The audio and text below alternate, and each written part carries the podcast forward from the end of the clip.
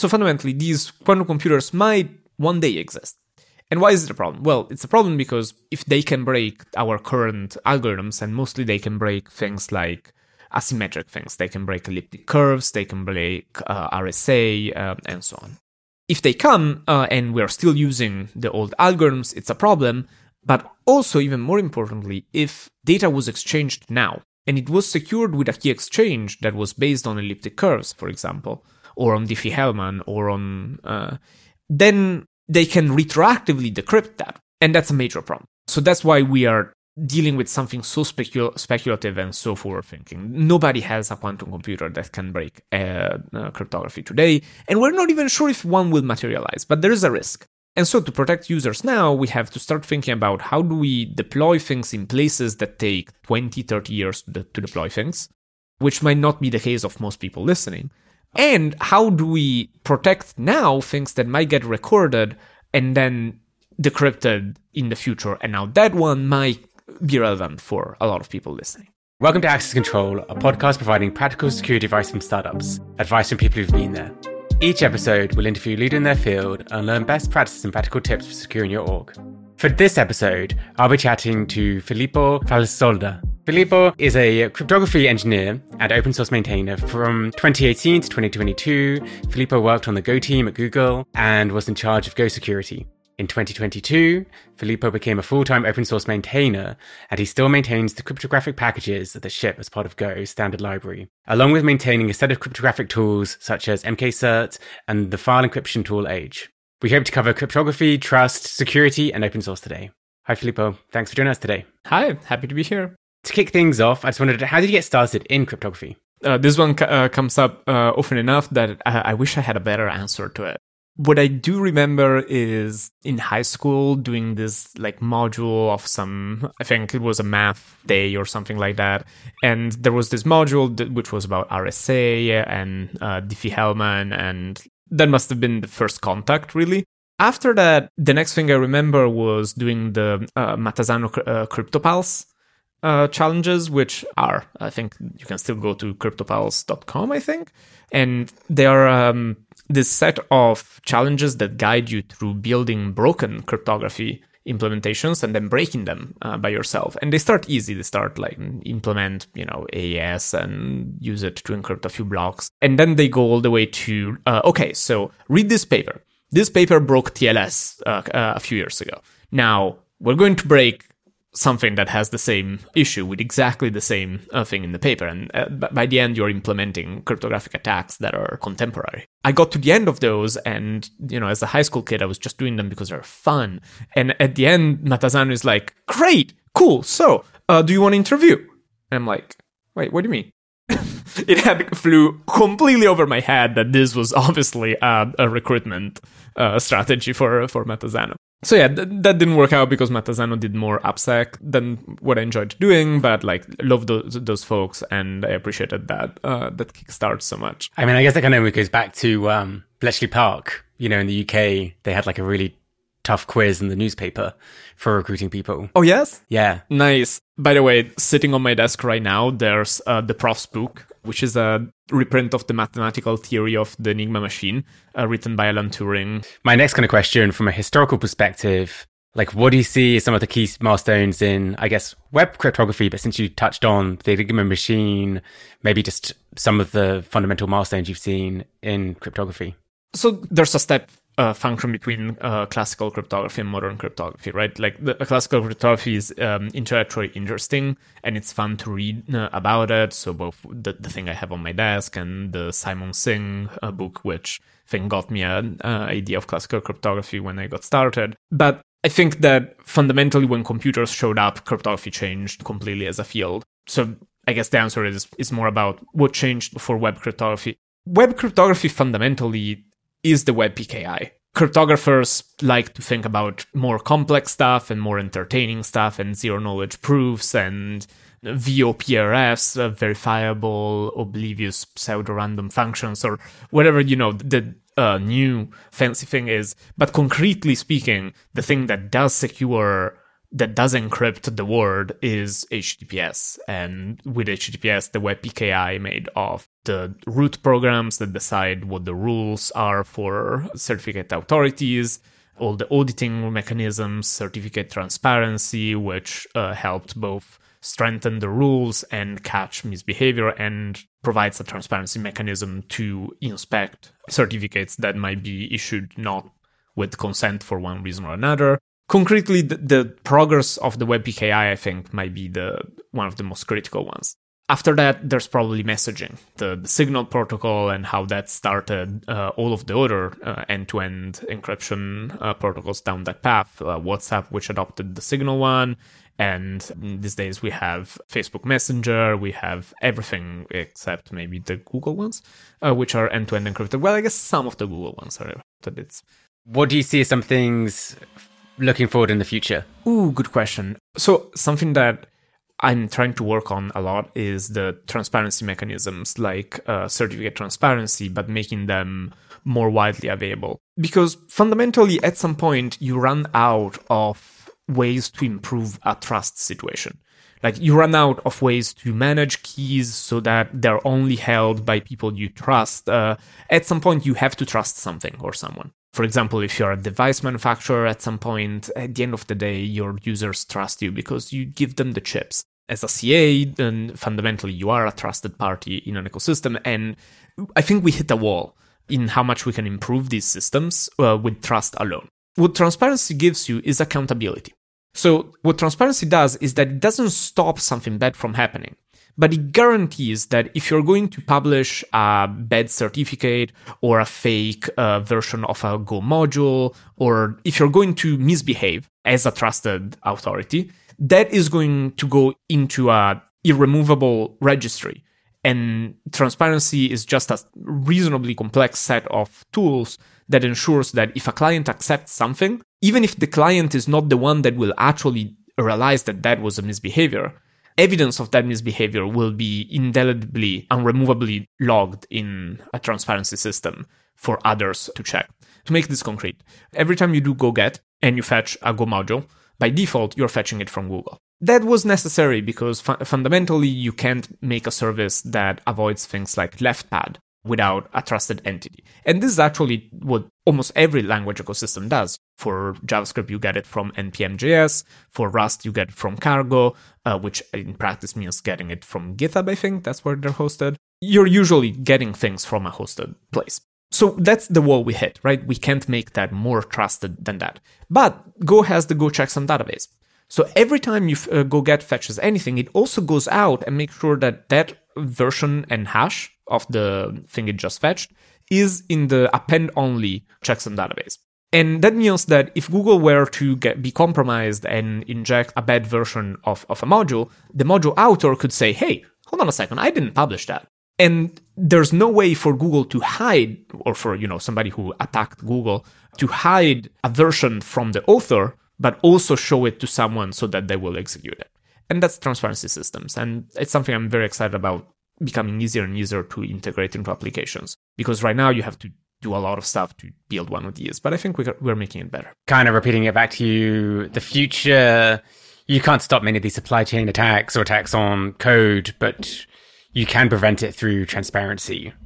You can set up incentives, right? Like, this is the same thing as, a, I, I like to think about it as open source in terms of uh, how it provides accountability. Open source provides accountability for code, because let's be honest, it's not like we use open source to actually review every line of code that we depend on. It's nice to think that we could do that if we wanted, but that is not the actual reason uh, we feel safer using uh, open source um, software than uh, using a, a closed source binary. The reason it is safer is that there is a reputation staked behind that project. If tomorrow, uh, it's, it sounds like I'm harping on Google, but this is just because I was working on the Go project and I was working on, you know, making us accountable. But I don't think Google is uh, untrustworthy at all. But again, if Google tomorrow decided to add something, uh, add a backdoor to Go, it couldn't just do that silently, right? Because it's open source. Everybody could see it. And then, you know, there would be a conversation on a mailing list and people would be like, hey, what the hell is that?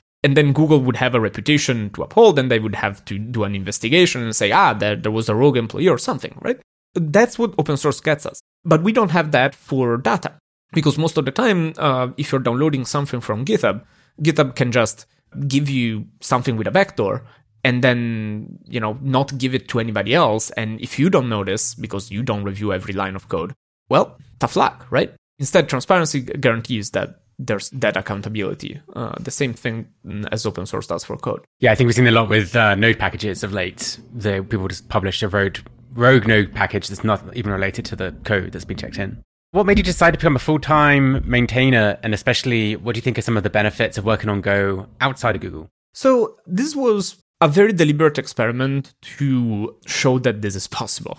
Because I had written about this before, like while I was um, at Google, I wrote these two articles saying like we should pay maintainers uh, and making the argument that maintainers should professionalize and both deliver like professionals and be paid like professionals. And, you know, the, the conversation around the usual water coolers w- was along the lines of, yeah, yeah, that sounds nice, but like that can't work because co- it's a tragedy of the commons thing. Companies will never pay for something that's free. Truly, there's no way to fix this. This will never work. And so I quit and I did that. I'm making it short. You know, I was also uh, kind of tired. I took a few months off, but still, I wanted to try it out, figure out what things work, what things don't.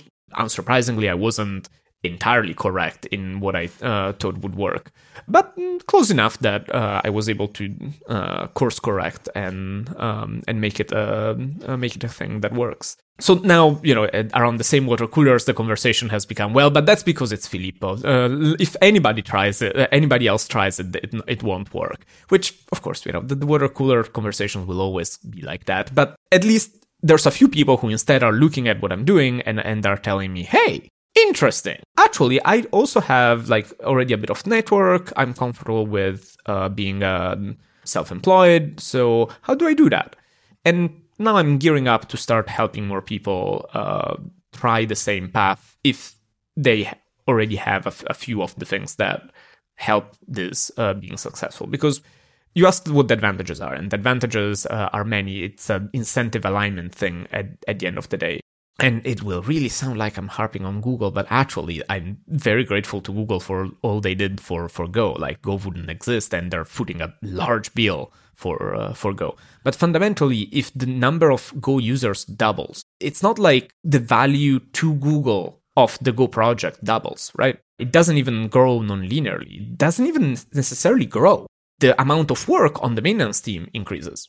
But the amount of resources that's rational and reasonable for Google to dedicate to Go doesn't increase. So fundamentally, as Go is more successful, the Go team, but this is true of any uh, open source project uh, at any com- large company that I've seen, truly not Go specific and not Google specific.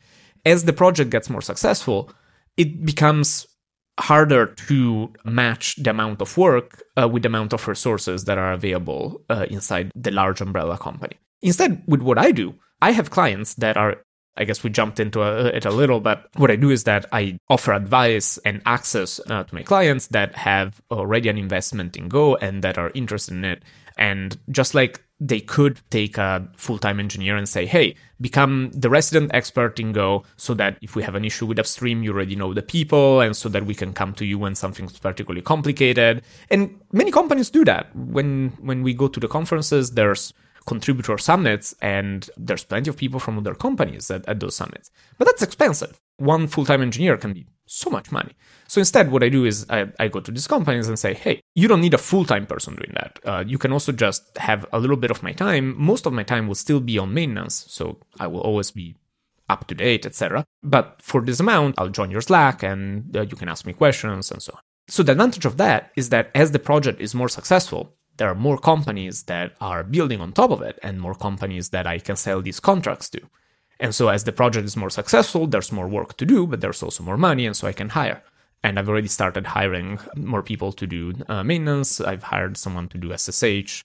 uh, recently, Nicola Murino, who's doing fantastic work on S S H. And this is not public yet, but I'm considering funding an effort for H T M L, for the H T M L security ecosystem right now, because we have H T M L template, which is, has some design shortcomings, so it keeps coming up with vulnerabilities. And then there's the main H T M L sanitizer in the ecosystem, which uh, does not have as many maintenance resources as it should have. So, you know, I'm able to identify things like that, needs of the ecosystem, of the open source ecosystem. Which could also be different than like, uh, then Google may not see this as other businesses might have. Exactly. Uh, because maybe Google doesn't have that problem because they have the, their internal framework and they only use that, or because they have internal security people that can do all the reviews, or, you know, this actually does affect Google, but they could not uh, affect Google and still affect the open source ecosystem. Instead, here, I'm looking at this and I'm saying, eh, yeah, somebody should fix that. And then, you know, I pay for it and assume that that will make my clients happy and more likely to stay. And so it's justifiable for me to invest in that. Yeah. And so for, I guess, like casual software developers or businesses, obviously I look at it like an ecosystem. This is like great. If you're building a team of Go developers, this is a great sign because it has like outside support. Exactly. Specifically for like picking cryptographic libraries, like how do you think teams should approach which cryptographic libraries to use or which languages to pick up and how to tie in sort of open source community as well in that engagement? You're asking like, how does a company choose their dependencies uh, fundamentally, right? Yeah. It's hard. In fact, some of my clients, a lot of the value they, they get out of it is sometimes just sending me over questions like that, because sometimes it requires already knowing enough about the subject matter to assess it. In Go, that happens relatively rarely because the standard library is fairly well maintained and, you know, has been very well designed by the people that were there before me. That's one one big advantage of a rich standard library, right? I think this is not a very useful answer, right? Like somebody's listening and thinking, yeah, I have that problem. How do I solve it? And sounds like Filippo just said, hire him or use Go. And not that's not what I I mean, probably meant. I think another follow-up question is, you know, people often say like, don't roll your own crypto, which also has a wide meaning of like, I've implemented a standard library poorly, or I've built my own basics of a standard library. Like, what's your thoughts on this phrase? Like, don't roll your own crypto. Yeah, okay. On on that one, I have opinions with a, a capital O. It's true. Uh, rolling your own crypto is not something you want to be doing, but fundamentally, nobody wants to roll their own crypto. With an asterisk that developers really like J W Ts, and I truly do not understand why. They always seem so excited about having all of those algorithms available and like all of those options. And I'm like, why? But anyway, aside from J W Ts, in general, I've not met a developer who comes to me and is like, oh, but I want to do more cryptography myself. So I feel like we coined that at a time when we weren't doing a good job of providing, and we're going back to your previous question, of providing good libraries that could solve the abstract problems that users had. If users copy-pasted a bunch of A E S block modes into their application, it was because there wasn't a nice A E A D encryption uh, function available in a library they could easily use. So fundamentally, we should probably have fixed our shit, instead of going to people and chiding them for uh, compensating for the poor usability of the thing that we as a cryptography engineering community had built. The other effect that this sentence has is that it discourages a lot of people from learning cryptography. A version I heard that I like a lot from, I think, Deirdre Connolly is uh, don't do cryptography alone. So don't just roll a thing and, and slap it out there. Uh, if you do cryptography, get it uh, reviewed or like develop it together with somebody who has been in the field long enough to know what things are scary, what things will break. Because it's true, it's a discipline where you can't tell if something is broken. A, a website. A website, you might need to be that kind of senior engineer that has experience to know that it would become an unmaintainable mess in five years. That's a thing that's hard to see. But whether or not it renders, whether or not it loads, whether or not the layout is right, whether or not it crashes all the time are things that you can assess. So you get a feedback loop, like you build one and it's terrible because if I build a website, it's going to be terrible. Uh, and I can look at it and say, yes, yes, this is terrible. Uh, I am not good at building websites.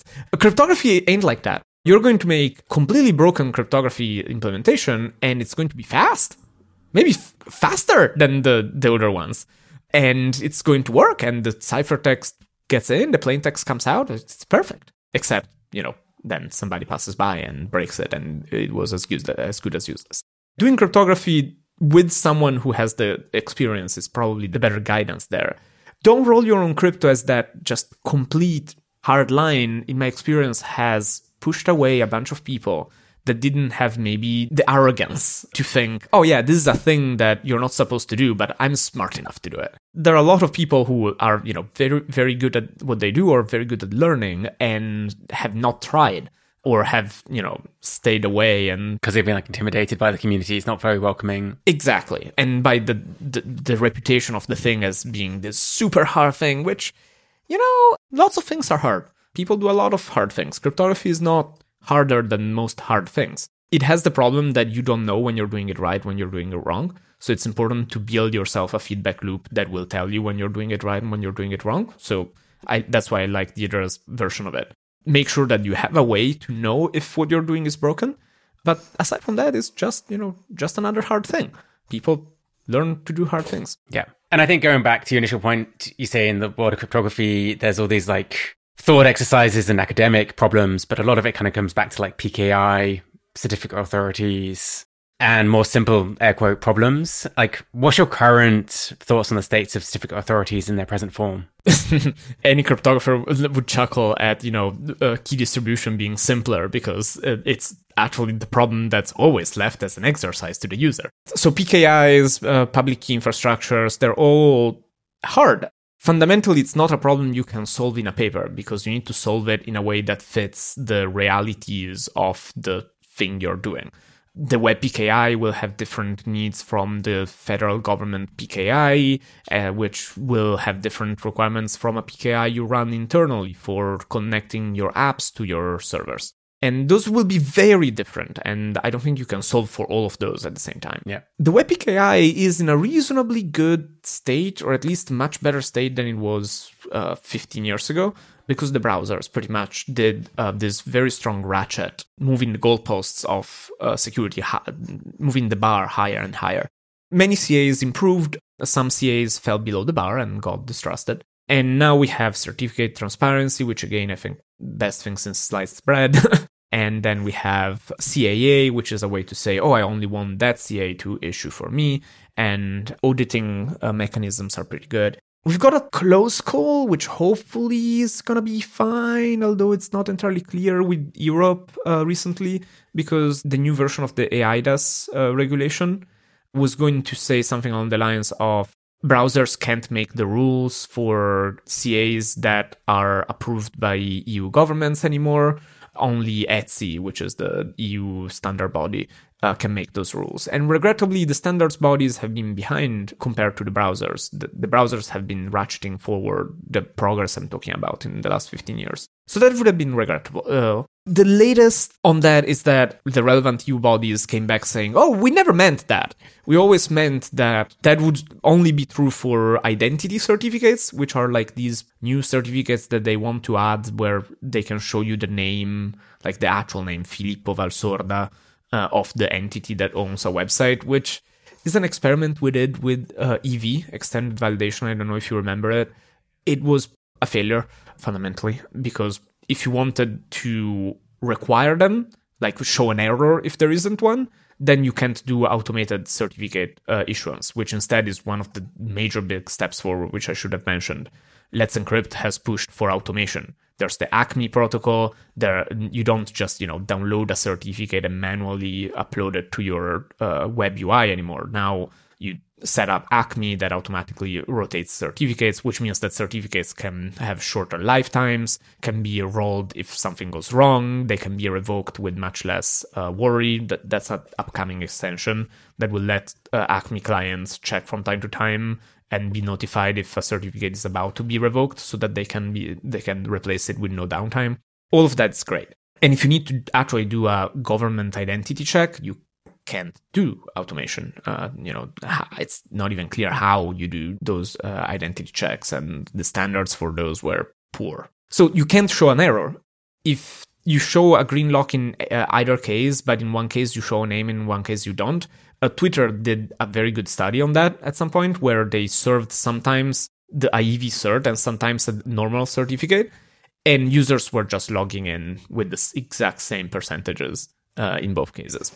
Users did not care. You know, this stuff is hard. Europe got close to m- messing with that, but now th- they're saying, oh, we only mean that those rules apply to these new identity certificates, which are called WACs, Qualified Website Authentication Certificates. They don't apply to the normal T L S certificates, so you can keep applying your security standards to those. So hopefully we dodged a bullet. I say as an Italian, like, it's not like everything Europe does is bad. It's just this one would have been unfortunate.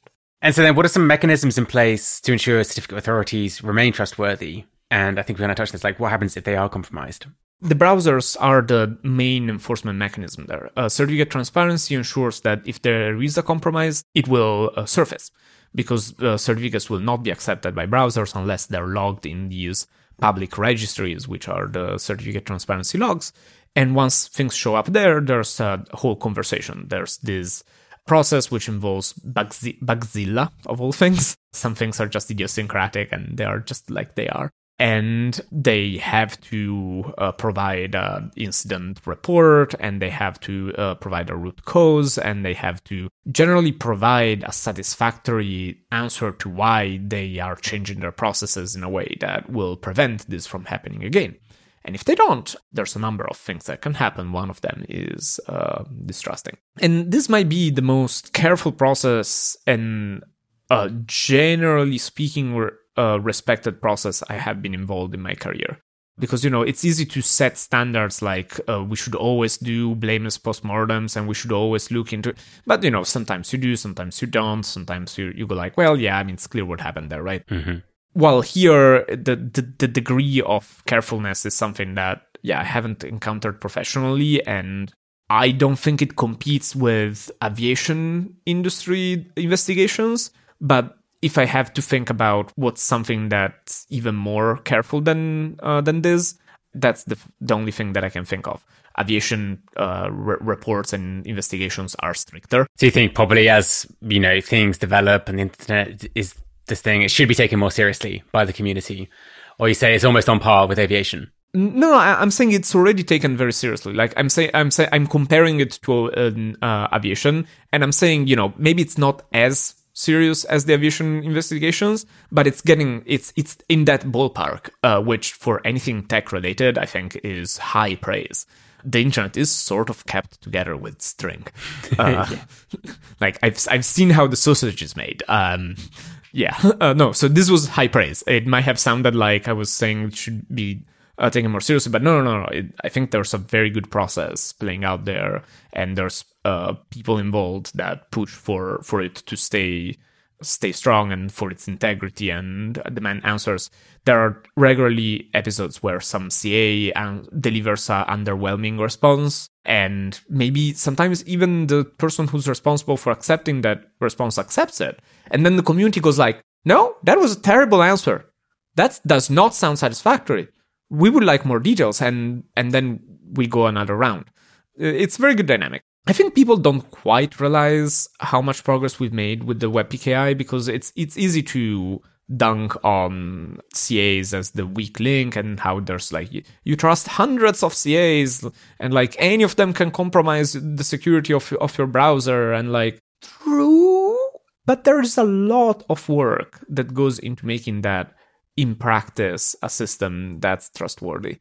Yeah, you know, the, the, the world is obviously imperfect uh, and complicated, but I think, yeah, I would not be saying all these things like ten, twelve, fifteen years ago. Yeah, it's come a long way. Changing gears a little bit on trust, you know, we are an open core, open source company. Our project's open source, and we also use lots of like open source software. But this is maybe like a rhetorical question, but like, how can we trust open source software? We touched on it earlier, right? Some people will tell you, oh, with uh, open source software, all bugs are shallow, or like they'll tell you, well, you can just audit all the software you use. But no, no, nobody does that. No, nobody can do that. There are large tech companies that have policies that say uh, employees are supposed to do that, and they are not doing that. It goes back to what I was t- uh, telling you earlier, right? There is reputation to stake. You're building a company on it, right? So you have a vested interest to make sure that what you deliver is secure and that you are not uh, misappropriating the trust of your users. Open source sets things up such that you are accountable uh, for what you do. When I fetch things from your GitHub, you know, it'd be cooler if GitHub had like a transparency log style uh, system for this, and actually talked to them about it, and I should check in on that conversation. But assuming you're not just force pushing, which would be very noticeable, that's the code that everybody's using, right? And I fetch that, and I can I can see it, and you have a strong interest in making sure that that's secure and in not inserting anything you wouldn't want to stand by. That that incentive is not quite as much there for uh, closed source software. Closed source uh, software fundamentally can just do whatever it wants and hope not to get caught. Now, would they? Maybe not. Maybe the, the current iteration of a certain company wouldn't uh, wouldn't do that. But you know, time is a dimension. When one picks a dependency, it's also important to think, I will stick with this dependency for uh, n months and years. So do I have reason to trust both the current instantiation of, of this and the future ones? And open source, I think, is a strong even market advantage to answer that question, because uh, it answers both the questions of, you know, role trust, is this going to turn null issues, but also of what do we do if it goes unmaintained? What do we do uh, if we need to replace things? What do we do if we find an issue and where the company cannot fix it, but we can find it? Open source has all these advantages to to trust. Kind of like be- benefits, yeah. You know, at Teleport, we are a long-time user of the underlying S S H library that would power the initial server product. What are some other recommendations for teams who sort of take standard Go libraries and sort of build products and companies on top of them? So we can definitely start with things that are very concrete and immediate, like I need you all to follow Golang Announce, which is where we publish um, security uh, announcements, and run a linter that will tell you about deprecations, like static check, uh, because that is a major tool we use. Uh, we we never remove support for anything unless it's fundamentally, uh, catastrophically uh, broken cryptographically, for example. Otherwise, we just have this strong backwards compatibility uh, promise, so we don't remove something. But when we deprecate it, it's a strong signal that you should probably be using something else. Uh, and maybe we will not spend as much energy making sure that that's secure. Uh, or maybe it will, will not care if there's a timing side channel in a deprecated package. Um, so you need to be using something that will tell you if uh, you're using something that's deprecated. We appreciate issue reports uh, a lot. In fact, more than we appreciate code contributions. Uh, that's a bit of a quirk of the Go project, I think. We don't have the reviewer bandwidth to go through uh, review cycles uh, most of the times, but a well-researched issue uh, report really helps. Talk to us. That's not only true for my clients, and this might have not been uh, obvious from context, but uh, Teleport is a client, uh, also because Teleport uses, uh, as you were saying, the, the S S H libraries, and we can talk about those in, uh, specifically in a bit. But in general, we, we appreciate hearing from, from everybody. We can't promise we'll reply to everybody, but knowing how users use our software, uh, use our libraries, is actually extremely useful. Yeah, I think that's one of the joys of open source is you never quite know where people are deploying it or where they're running it. You're like, oh, this S S H library is like a robot in a truck. Ooh, uh, I have another, maybe an intuitive reason open source is an advantage. I have no visibility as an upstream into closed source applications. So there's a higher chance I'll break you. If you're open source, if you're on GitHub, if you're in the Go uh, modules proxy, when I'm changing something and I'm a little worried about how it's used and whether, you know, there's one of those situations where this was not documented like this, but I suspect people have come to rely on it. What I do is I go to the Go modules proxy, fetch the latest version of every Go module, download it all, and just grab and look at all of the users of an A P I when it's possible, and a sample when uh, when it's not possible to look at all of them. So by being open source, you might not even notice, but uh, there's maybe the, the upstreams are looking at your code and making sure they don't break it. This might be more true for Go than many other projects. I've never seen this degree of attention to not breaking downstreams, except maybe from Linux. One thing you said, subscribe to the mailing list for like security patches. And I know this last week there was a S S H security patch that came out. What are some general approaches to dealing with security patches of people who are sort of new to this? Security patching is a little special, right? Generally, you might have your uh, deployment process, which goes through Q A and where the main concern is stability. While with security, you might want to rush something through, which is not great. One general thing that's good to do is to make sure you are close enough to update it so that when the security patch comes out, you're not both updating over a number of known security things, which might bring instability and you would have wanted to do better uh, validation of, and applying the security patch. So generally, keep your stuff updated even when it's not a security patch is a good thing to do. And this is, I think, a little a non-consensus opinion. Like this is uh, what I'm about to say is might not be what everybody agrees with, but I find that the approach to security patches of just blindly take, running a vulnerability scanner and saying, oh, there's a vulnerability, let's fix it, patch it, and deploy is not optimal because it both overfixes and underfixes. It overfixes because sometimes you're not affected. Those are written uh, such that they will tell you if you're affected or not. Uh, spending a few minutes reading it and trying to understand, wait, do we even use that mode? Wait, do we even deploy that package? Can save you from a lot of noise. And you might say, well, but might as well keep that the process of deploying a security patch well-oiled, better to patch one more than one fewer. Yes, but the problem is that if that means that then the only amount of resources you can dedicate to a fix is the bare minimum necessary to deploy to production, it means you don't have the time to then do a proper assessment of things that do affect you. To make it more concrete, what if security um, fix says, oh, for a while, uh, we've encrypted things wrong, and so they're not actually encrypted. This hopefully will never happen, and this has never happened to the Go cryptography standard libraries, and we have an excellent track record, which is actually something I'm extremely proud of. But, you know, let's imagine that. Fixing it and deploying it to production is not going to fix the things you have encrypted so far. You need to go back and re-encrypt everything you have stored. You have to figure out who had access to that and assume that all that data is compromised. You might have to rotate secrets. You might have to notify regulators. You might have to tell users. Just deploying a fix is not, is not it. Um, so I feel like we've built an entire ecosystem, an entire industry around noticing when there might be a vulnerability and fixing it by deploying to production. When, in fact, I wish we spent more time making sure that we only alert developers when the vulnerability is actually a problem, and then trying to offer them guidance to assess how much risk that brings them and what the rem- remediation steps are. In some cases, just deploy to production. In some cases, much more. In some cases, less. That's what guided the um, uh, VulnDB and VulnCheck Uh, devel- the development. Uh, VulnCheck is this tool from the Go project that you can use um, to uh, check for vulnerabilities, uh, in known vulnerabilities in um, uh, in a Go module. What it does is that it doesn't just go like, oh, in your Go mod, you mentioned this thing at this version, and there's a vulnerability in it, so ah! Instead, uh, what it does is it goes, well, first, are you even using the package that's affected? Because a module can have a lot of packages, and maybe Your, the vulnerability is in the Azure backend, and you only use the S three backend, and you're unaffected. Carry on with your day. Then it goes further than that, and it does static analysis at the symbol level, because VulnDB uh, entries have symbols that are the actually affected functions where the fix was. And it checks whether in your program those symbols are reachable.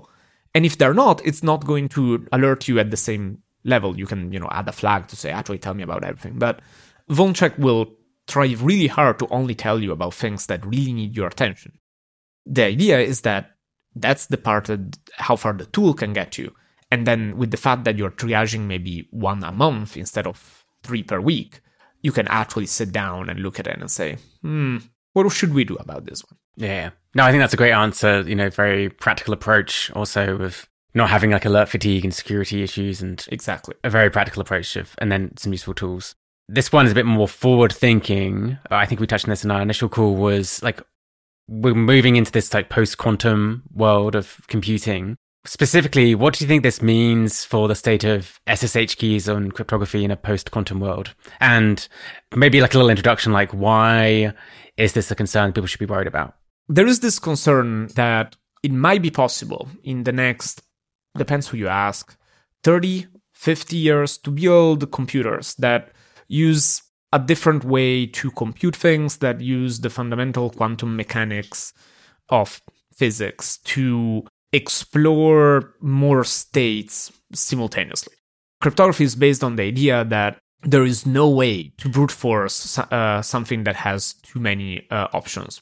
Even just a deck of cards, if you shuffle it, there is no way to try an operation for every possible state of the deck.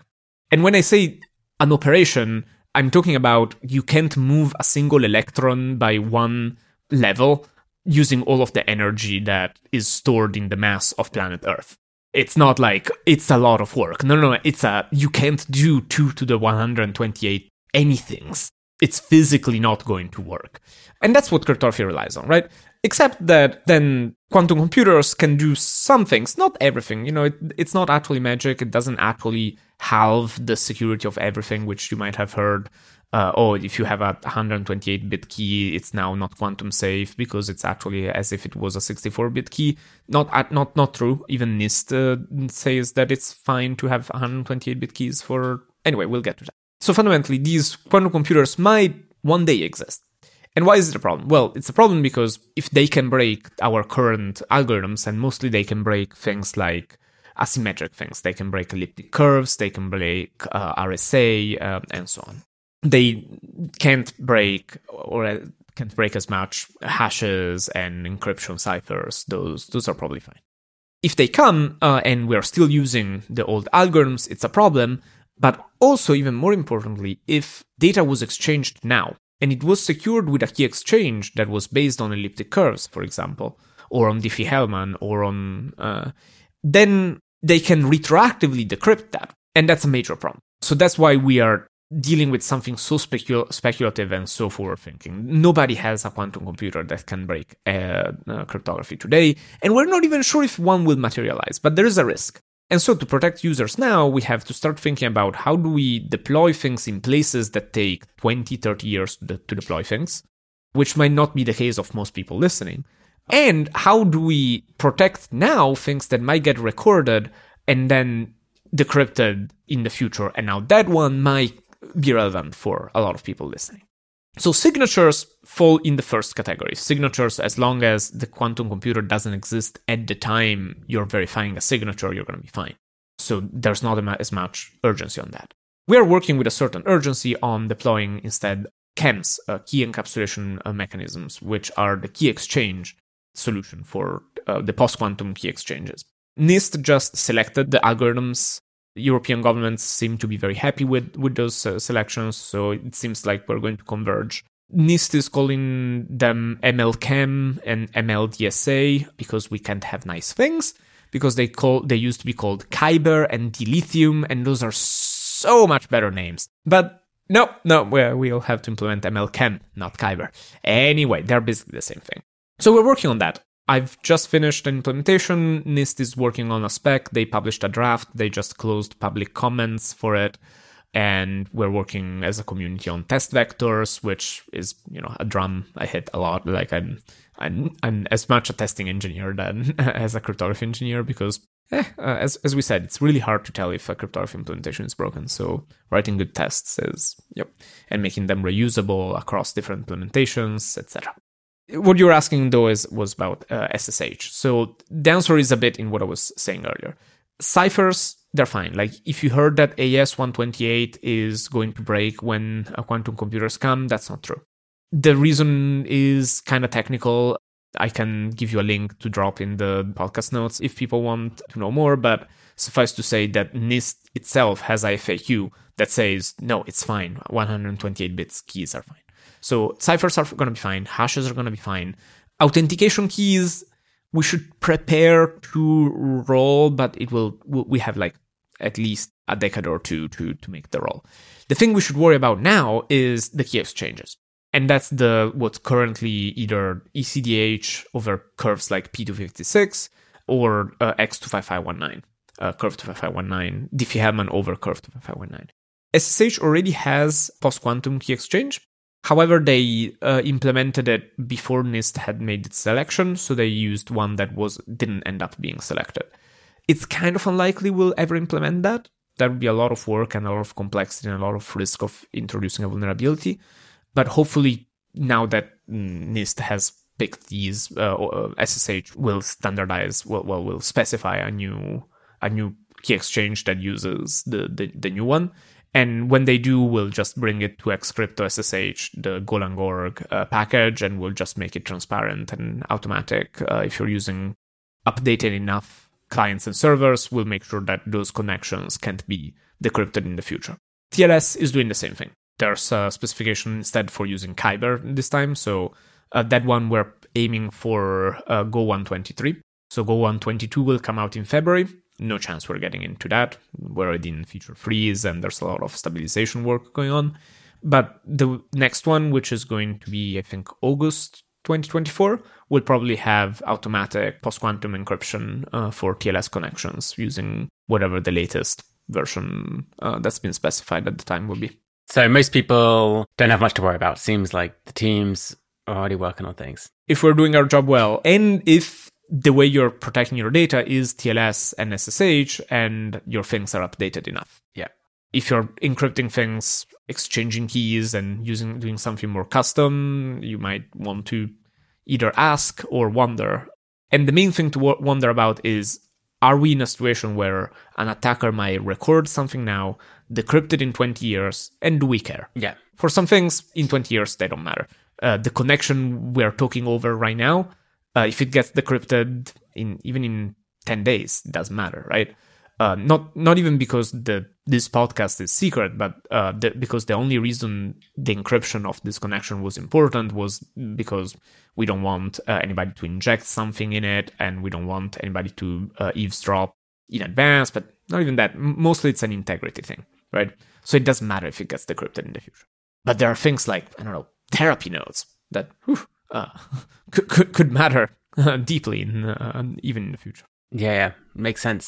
Actually reminds me, I had a, a science professor and he was making like a hundred year time capsule in the uh, University of Saint Andrews. And this was maybe like a decade ago, but the hardest thing for him was like deciding what mediums can he put in there that will still last a hundred years that are digital.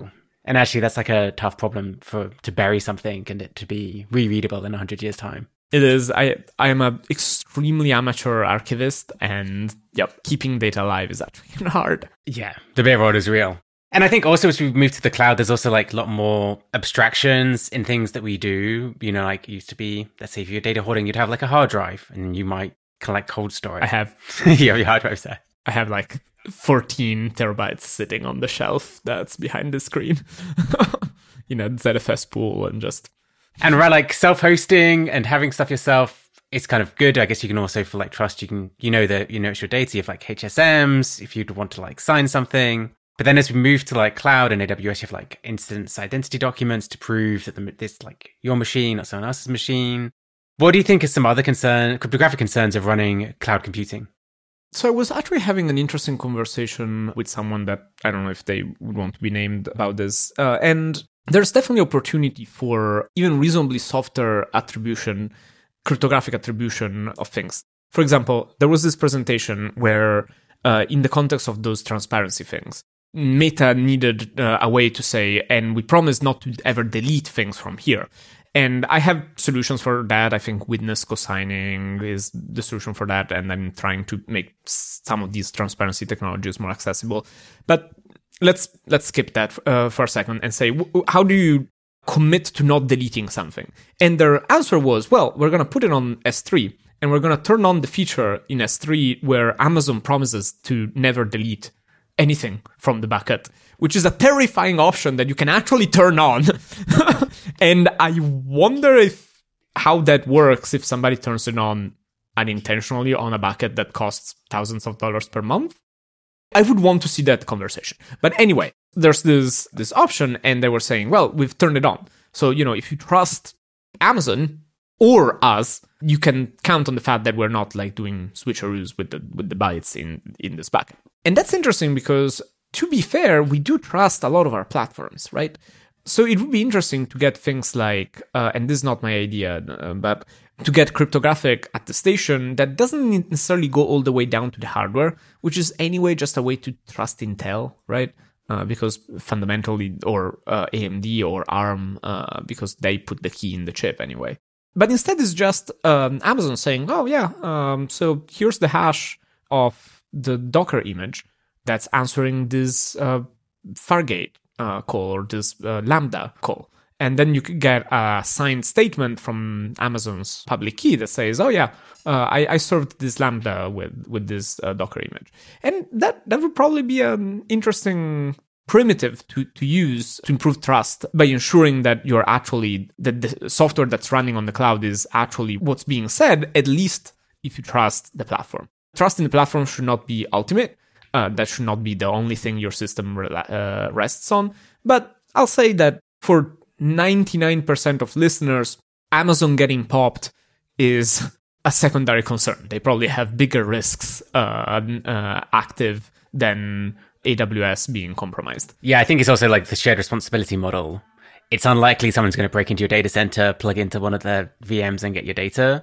It's probably more likely that you didn't set up M F A on your root account and someone got access to it and they got the keys to everything. Yes, exactly. All right, so I'm going to close up here. I have a few questions about like open source. And I think I was kind of interested about like the future of collaboration.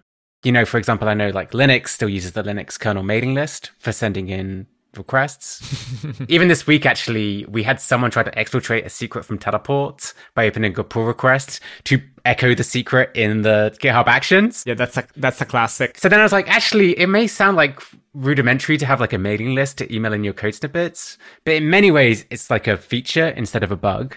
What do you think the future of collaboration looks like for sort of open source projects? So this is interesting because I have a little... I think I have conflicting um, opinions on it. On one hand, I think that making things accessible has value, right?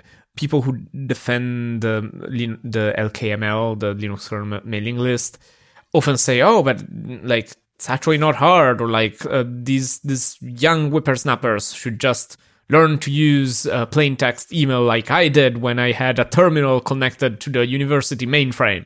And like, or maybe not, or maybe people just learn to use GitHub and that's a legitimate thing to do as a professional, and then they would still have something to contribute, maybe?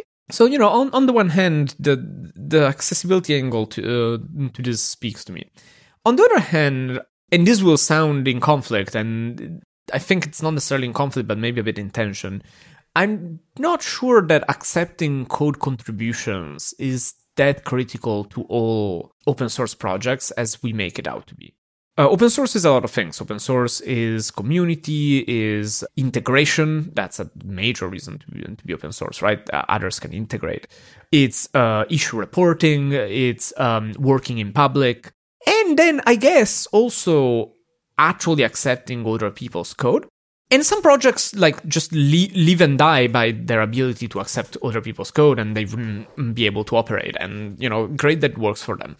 Uh, but in all the projects I've worked on, the almost the only reason to accept contributions from others was to encourage them to become maintainers or to keep reporting issues that they were reporting. Mm-hmm. But almost every time, and this might be an artifact of the field I work in, cryptography being, you know, a little spicier, but almost every time rewriting the thing would have taken me less time than reviewing it. And I think that the this is maybe not as true for the whole Go project, but still more true for the whole Go project than it is for most open source uh, projects. And I'm starting to see this, however, in more projects, like SQLite. Extremely successful, very open source project. You can look at the issue tracker. Um, it's public domain. It's basically everywhere. It integrates anywhere. It has plugins, A P Is that are stable, all, all the hallmarks of open source. You can't submit a patch. You, you just cannot. Yeah. And, you know, maybe that's fine. On one hand, there's collaboration between a team. And uh, for, for that, you know, everybody likes their bike shed a different color. I really like Garrett as a color. Um, like I, I find the, the GitHub uh, P R review tooling maddening. Like I, I need to be able to systematically mark things as resolved and only mark them as resolved when I upload a new patch, because that's the patch that's marking them resolved. I don't want to go in there and click a button. I don't want you to automatically resolve something just because I changed it. Maybe I just responded, hey, uh, I'm trying it like this. Do you think it solves the issue? That's not resolved. I, I need to be able to iterate on a single commit without adding fix-ups address uh, review comments and like and then squashing them. I, like sometimes in the Go project, we actually do review of the Git comment, uh, commit message uh, because the tooling allows us to do it and because it's useful uh, on a you know software engineering level. So in the future, when we look back, it's sometimes useful to look at the commit message and say, ah, that's why it was implemented like that. So yeah, I, I just really like Garrett. Uh, but when you split, you know, how do you interact with your broader community, uh, which is why we should definitely have a GitHub issue tracker, and how do you collaborate within a project, it allows you to make different choices for those. Uh, like SQLite uses Fossil, something like that, uh, and it works for them, great. And Garrett works great for the Go team. I think you would have to pry it from every single maintainer's dead hands. If for others, GitHub works as a uh, thing, great. If mailing patches works for you, sure. As long as it's not stopping the people you want to include as maintainers from becoming maintainers, and that's a reflection maybe the Linux kernel should make. But yeah, I guess I don't that much in code contributions as a driving force of open source, which might be a bit of an unpopular opinion, but... No, I think that's, you know, as an open core company too, we're also similar thing, because it's always so spicy. It's a security tool, like one P R may open up another can of worms that you may not be aware of. Yeah, exactly. And oftentimes, uh, a P R, even um, being perfectly uh, well-intentioned and actually wanting to integrate well in the project, will come from the perspective of a single stakeholder. It will only know about the problems they have, while the maintainer probably knows all the other problems and all the maintenance issues that can stem from it and all the ways this will interact with parts of the code base that the contributor has never looked at, nor should they, which is why I appreciate well-formed issue reports or feature requests. And sometimes I'll look at the P R and be like, oh, that helps me understand what you wanted, and then just treat it as just another part of the issue and just go off and be, write my own patch. Well, I know we're coming up on time, and I've had a great time uh, chatting with you today. We always like to close out with uh, one practical advice that someone could use within their company uh, this week to improve their security.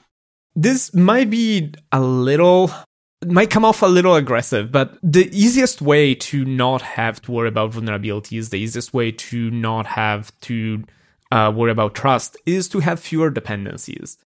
And I know that we've this is talked about often enough, but I think that actually applying more value to a small tree of dependencies is something that, especially in some ecosystems, especially would pay more dividends than uh, than one can think.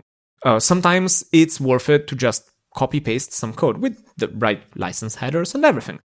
Sometimes it's worth it to just re-implement a thing, not to pick up a dependency on five uh, new libraries.